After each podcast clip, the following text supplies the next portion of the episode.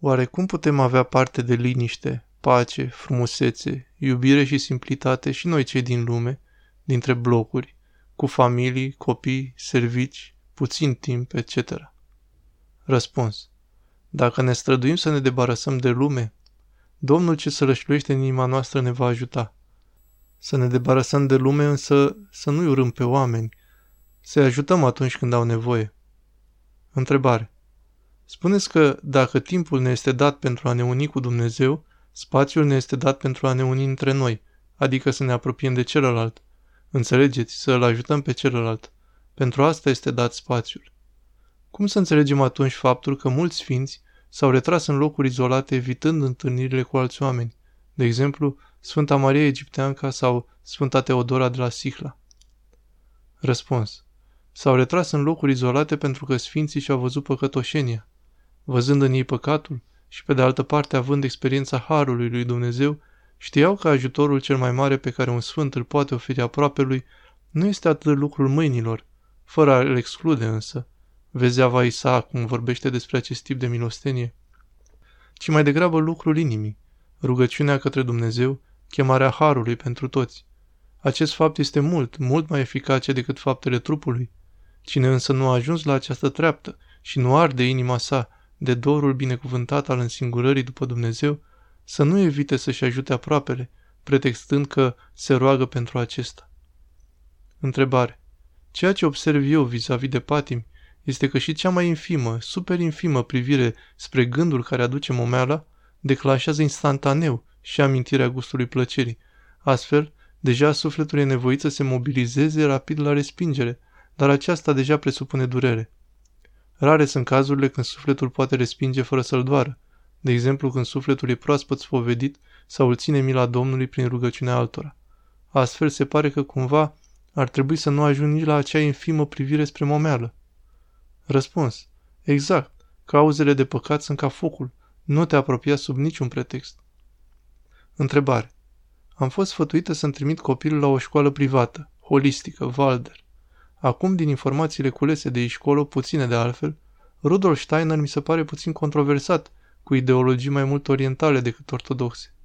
Însă am auzit că sunt preoți care practică antroposofia, sau cel puțin o tolerează. Am înțeles greșit? Vreți să mă scoateți la lumină aici? Răspuns.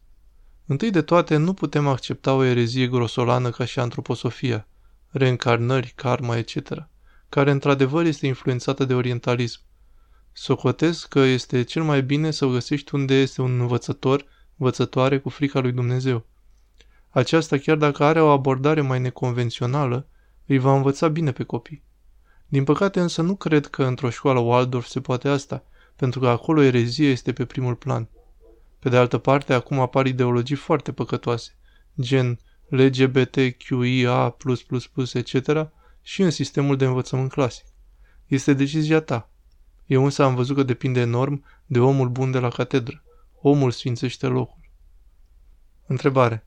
De ce la slujbe ne fuge gândul așa repede și când ne concentrăm pe orice altceva acasă, mintea ne rămâne la acel lucru fără să fugă gândul? Răspuns. Da, e o dovadă existenței unui spirit inteligent răuvoitor.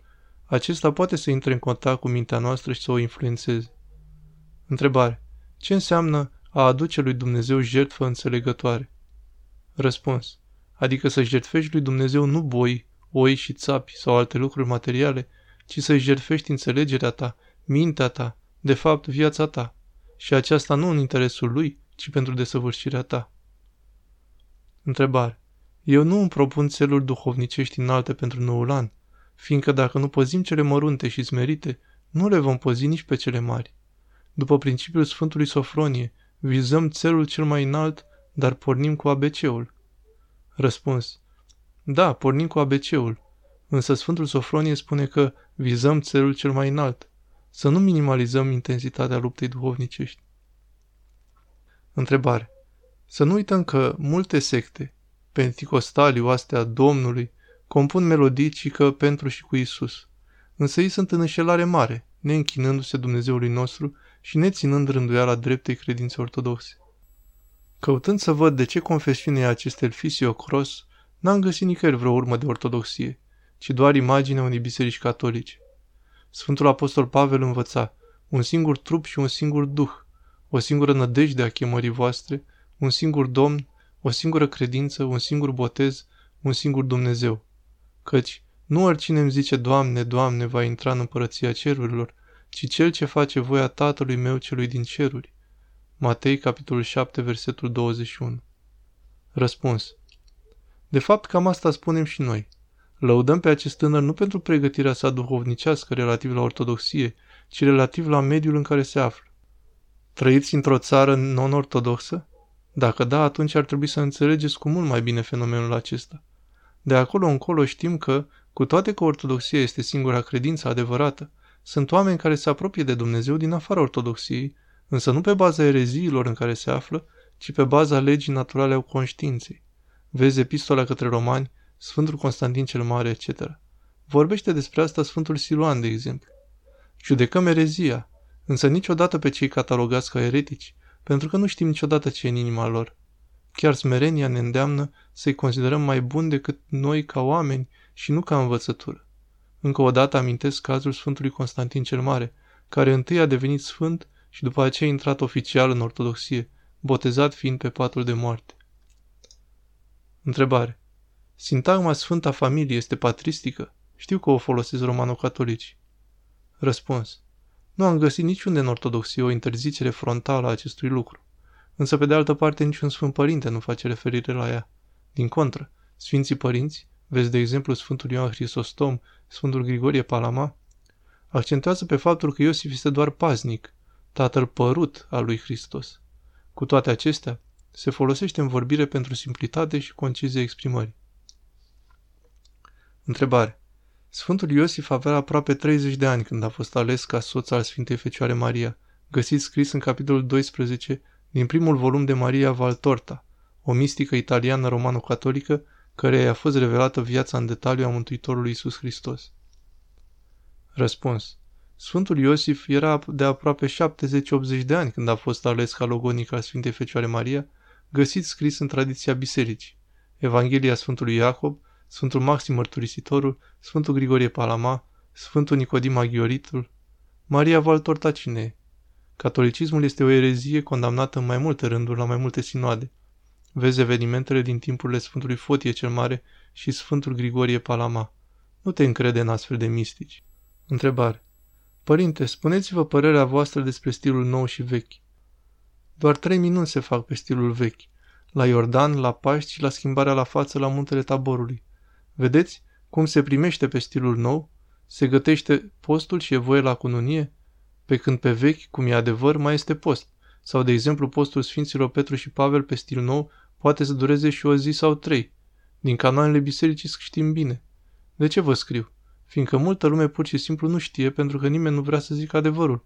Mă iertați, dar aici unde noi trăim e așa o amestecătură? Întrebare. Părerea mea? Nu pot să am altă părere decât poziția bisericii, exprimată foarte bine de părintele Cleopa. Mare atenție! Aceste minuni se întâmplă la Ierusalim pentru că Dumnezeu face ascultare de oameni de acolo, care serbează pe stil vechi. Dacă aceștia s-ar rupe de biserică, Dumnezeu nu i-ar mai valida. Problema nu este 13 zile în față și în spate. Atenție! Că toate aceste trei date nu s-au întâmplat nici după cum spune calendarul nou și nici calendarul vechi. De exemplu, schimbarea la față a avut loc 40 de zile înainte de Paști, iar Paștele, după cum vezi, cu dată schimbătoare în fiecare an. Atenție să nu facem din problema calendarului, care este o problemă astronomică, care nu ne afectează grav mântuirea, o problemă de credință, duhovnicească, prin ruperea de biserică, care ne afectează foarte serios posibilitatea mântuirii. Să fim în comunine iubirii. Da, sunt în Sfântul Munte, pe stil vechi, iar episcopul meu direct, patriarhul ecumenic, este pe stil nou. Întrebare. E o problemă pentru orice guvern care trebuie să gestioneze resursele astfel încât să satisfacă cerințele populației. Sigur mă întreb și când putem spune că avem o situație de suprapopulare. Care ar fi limitele până la care să fie necesară creșterea demografică? Există o astfel de limită? Din punct de vedere creștin, cum ar trebui procedat? O viață mai duhovnicească cu mai multă rugăciune și perioade de abstinență sexuală în familie? Eu nu sunt de acord cu metodele necreștine folosite în prezent pentru controlul populației. Evident, nici Biserica Ortodoxă. În prezent, de fapt, s-a ajuns în țările dezvoltate la o criză demografică, care cere compensare prin asimilare de emigranți. Răspuns. Din punct de vedere creștin, trebuie să urmăm poruncile lui Dumnezeu. Mare atenție că Dumnezeu nu este o forță oarbă sau cineva care a dat un mănui de legi și a plecat. El este viu aici cu noi și activ în cotidian. În clipa în care noi facem voia lui Dumnezeu, în clipa respectivă toate lucrurile încep să se regleze, cu ajutorul lui Dumnezeu care este activ în cotidianul fiecăruia dintre noi. Desigur că niciodată nu facem pe deplin voia lui Dumnezeu și dincolo de asta multe lucruri care ne sunt de folos nu le remarcăm ca atare. Unul dintre cele mai pregnante cazuri în care se vede această purtare de grijă a lui Dumnezeu este familia ortodoxă, văzută atât la nivel de celulă cât și la nivel statal. Orice încercare de stabilitate în afara ortodoxiei duce într-un final sau înapoi la ortodoxie sau la dezintegrare. Întrebare. Cât de justificată este săvârșirea molitvelor Sfântului Vasile cel Mare în noaptea de anul nou sau a doua zi după Sfânta Liturghie? Conform hotărârii Sfântului Sinod din 17 februarie 2011, nu se mai citesc molitvele decât celor demonizați. În celelalte biserici surori a existat sau există practica citirii molitvelor noaptea de anul nou? În ciuda hotărârii Sfântului Sinod, încă se citesc molitvele oamenilor care nu au nevoie de ele, doar din inerția tradiției locale. Răspuns. Exorcismele, molitvele, sunt o slujbă cu scop precis, la fel ca și botezul, înmormântarea, etc. Dacă nu ai un mort, nu faci înmormântare pentru că este 1 ianuarie, de exemplu. La fel și în cazul exorcismelor. Sfântul Sinod are dreptate. De asemenea, în nicio altă biserică autocefală, nu cunosc bine la ruși ce se întâmplă, nu există practica asta. Întrebare. Puteți să-mi spuneți ce aș putea face ca Maica Domnului să-l scape pe tatăl meu din iad? A murit nespovedit din copilărie. Răspuns. Să-l dai să-l povenească la Sfintele Slujbe, să faci parastasele biserici pentru acesta și să dai de pomană. Desigur însă că cel mai mult ajută viața ta virtuoasă și rugăciunea ta pentru el. Întrebare. Rugăciune, spovedanie, foarte bune, dar pentru aceasta trebuie credință. Necredincioșii nu se roagă, nu se spovedesc. Așadar, credință, de unde luăm? Nu vine să cred că tocmai sursa credinței lipsește din acest articol. Care este aceea? N-am să spun eu, ci Creatorul nostru ne spune. În Epistola către Romani, capitolul 10, versetul 17. Credința vine în urma auzirii, iar auzirea vine prin cuvântul lui Hristos. Sfânta Scriptură trebuie citită pentru că este cuvântul lui Dumnezeu, adică revelația adevărului, care poate schimba pe orice om. În acest cuvânt este puterea lui Dumnezeu. Răspuns. Mare atenție! Credința vine în urma auzirii de oamenii sfinți din biserică, Scriptura fiind un produs al acestora și nu invers. Sfântul Apostol Pavel, când spune că vine din auzire, bineînțeles că nu se referă la auzirea de scriptură, frază greșită și din punct de vedere gramatical. Scriptura se citește și nu se aude. Și din punct de vedere istoric. Noul Testament fiind, cum spuneam, un produs al bisericii la mulți ani după aceea. Vezi articolul de pe site Biserica este mai presus de Sfânta Scriptură. Acest lucru este evident pentru orice ortodox. Credința este produs al bisericii și nu al Scripturii. Din cauza aceasta nu a fost menționat în articol. Cei ce se centrează pe scriptură vădit este că le lipsește credința din trăire și neavând altceva o caută în litere. În definitiv, Mântuitorul și cei mai mari sfinți nu au scris nimic. Adevărul este Hristos care a spus, eu sunt calea, adevărul și viața. Adevărul este o persoană și nu poate fi pus pe raft. Misiunea noastră este să ne unim cu Hristos, să devenim sfinți, să-L cunoaște pe Hristos din viața ascetică a bisericii și abia după aceea când avem cât de cât semnele că Hristos este cu noi, semne date prin biserică, abia atunci să-L propovăduim. Pentru că dacă nu-L cunoaștem din biserică, foarte probabil că propovăduim pe altcineva. Haideți să revenim la trăirea autentică în biserică dată de Sfinții Părinți, care într-adevăr au citat extensiv din Sfânta Scriptură.